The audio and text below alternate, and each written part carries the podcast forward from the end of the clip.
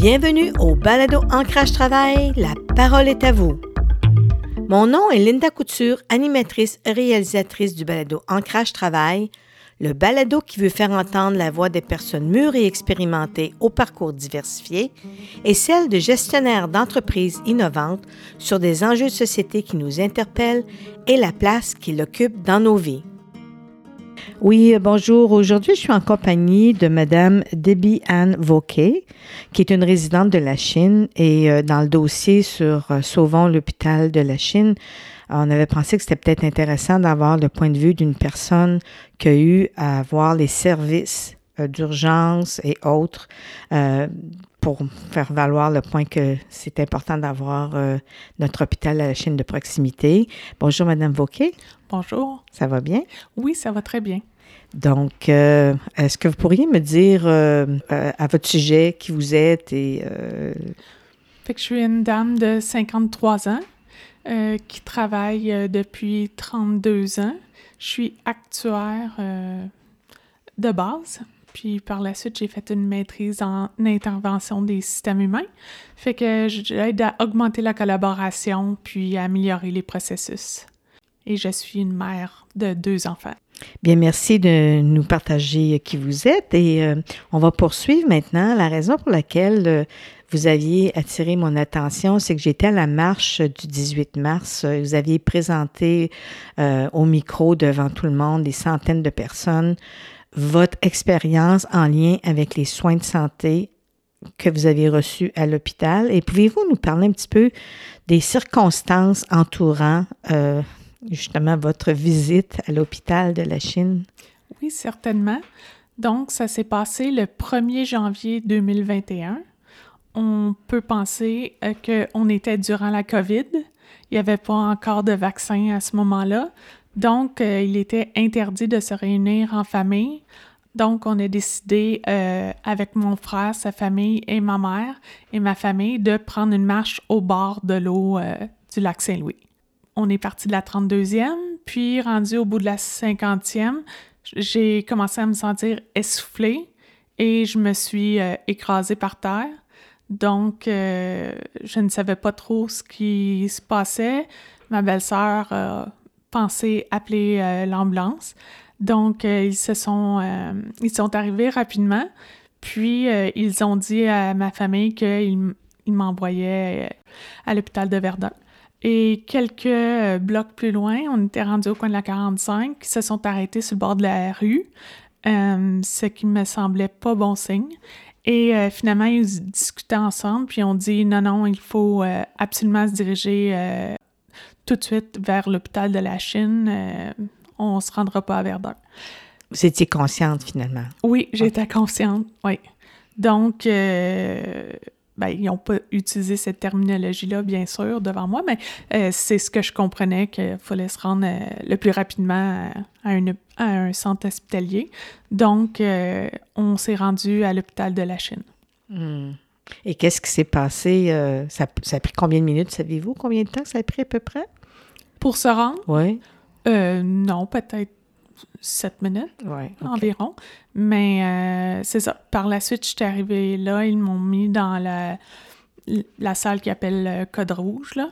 Euh, puis là, j'entendais crier, puis euh, que j'étais instable, puis j'essayais de trouver qu'est-ce que j'avais. Ils me demandaient si j'avais pris des drogues, tout ça, parce que vraiment, j'allais pas bien du tout, la respiration, tout ça. Apparemment que j'étais inconsciente parfois. Je Bref, je m'en souviens pas de ce bout-là, mais euh, j'entendais que beaucoup de, de cris tout ça. Puis par la suite, euh, je, me suis stabilisée un peu, puis ont été en mesure de passer un scan. C'est là qu'ils se sont rendus compte que je faisais une embolie pulmonaire euh, sévère.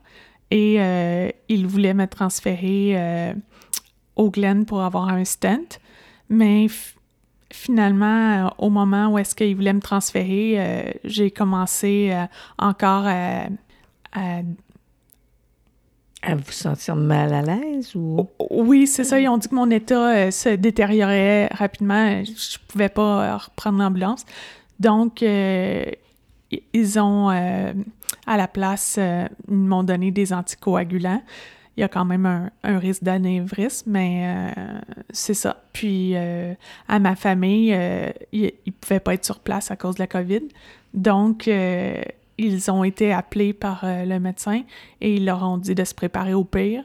Puis que si toutefois je survivais, il y avait des bonnes chances que j'aurais des, des lacunes des séquelles. Des séquelles au cerveau, là.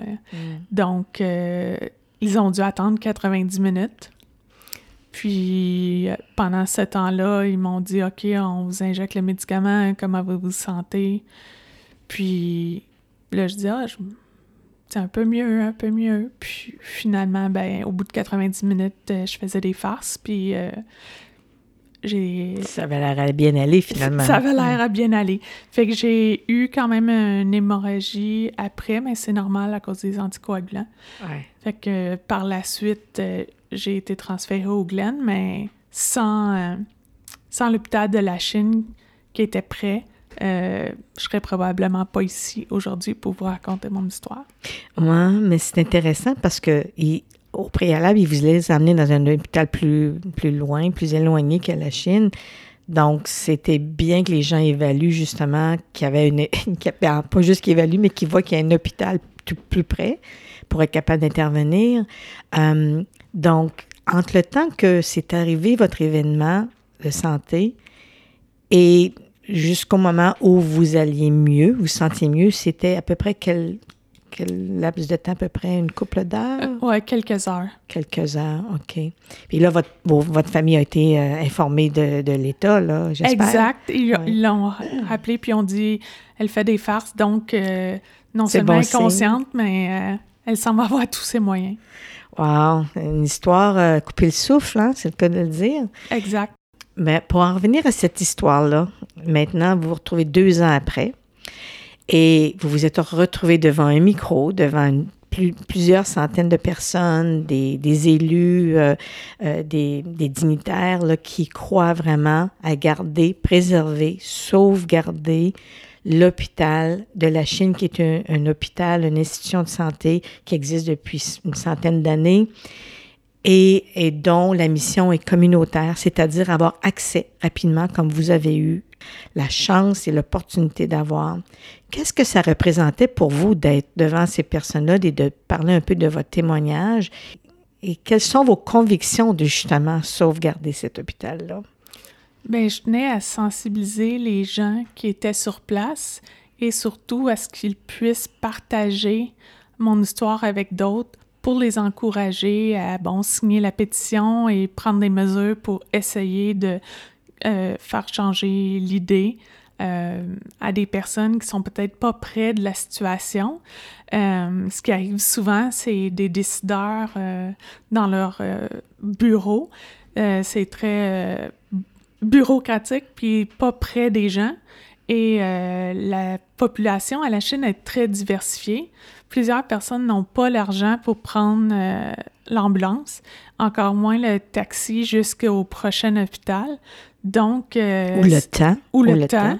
Euh, c'est pas rare qu'on me dit que des personnes euh, faisant une crise cardiaque arrivent à pied. Donc, je vois pas comment c'est même possible de penser à éliminer l'urgence et les services ambulanciers et soins intensifs à l'hôpital La Chine. Je trouve que ça nous met à risque. Puis, est-ce qu'on peut se permettre ça? Hum.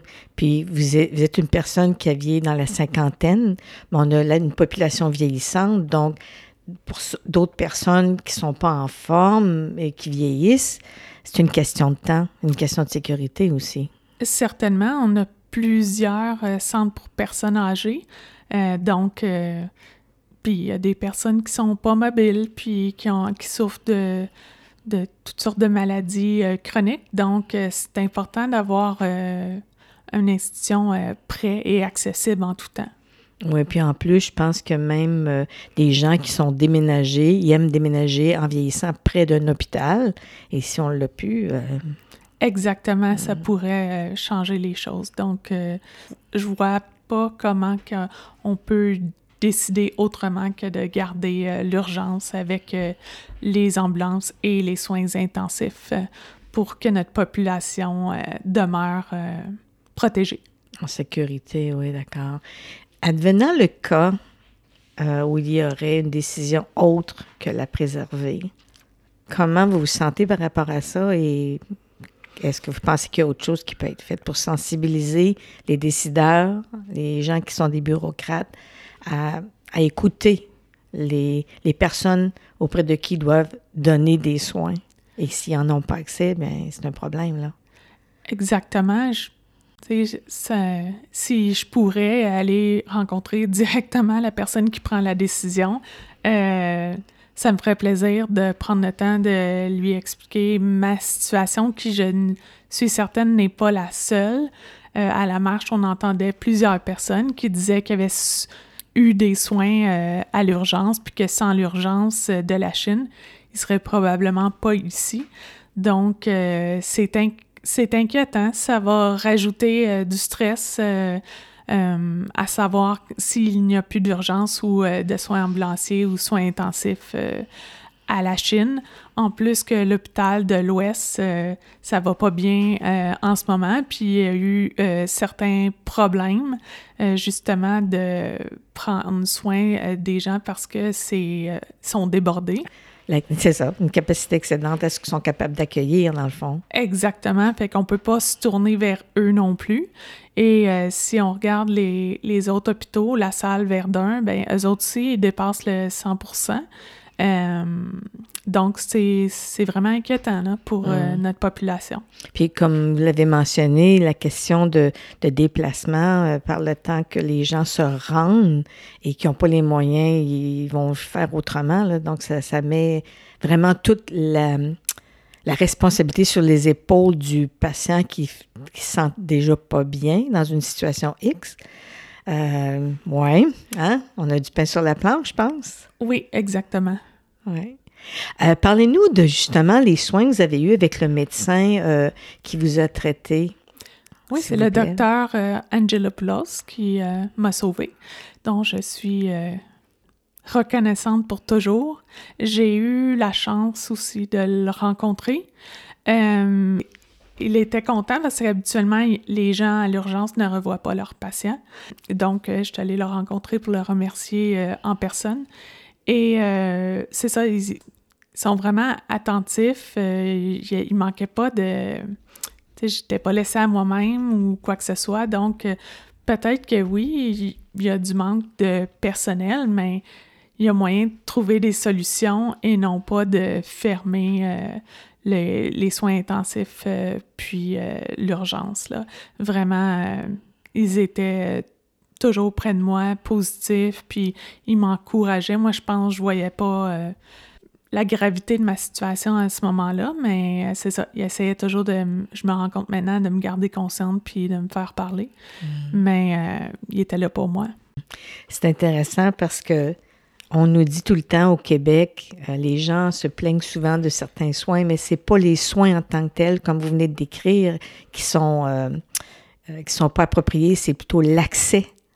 Et le fait de fermer un hôpital comme ça, il n'y en aura pas d'accès. Il va falloir aller ailleurs ou ça va mettre un poids de plus sur les autres hôpitaux environnants.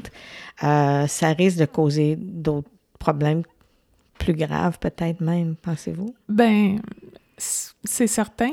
Je vois pas comment on peut penser autrement, étant donné que les autres euh, hôpitaux environnants sont déjà euh, surchargés.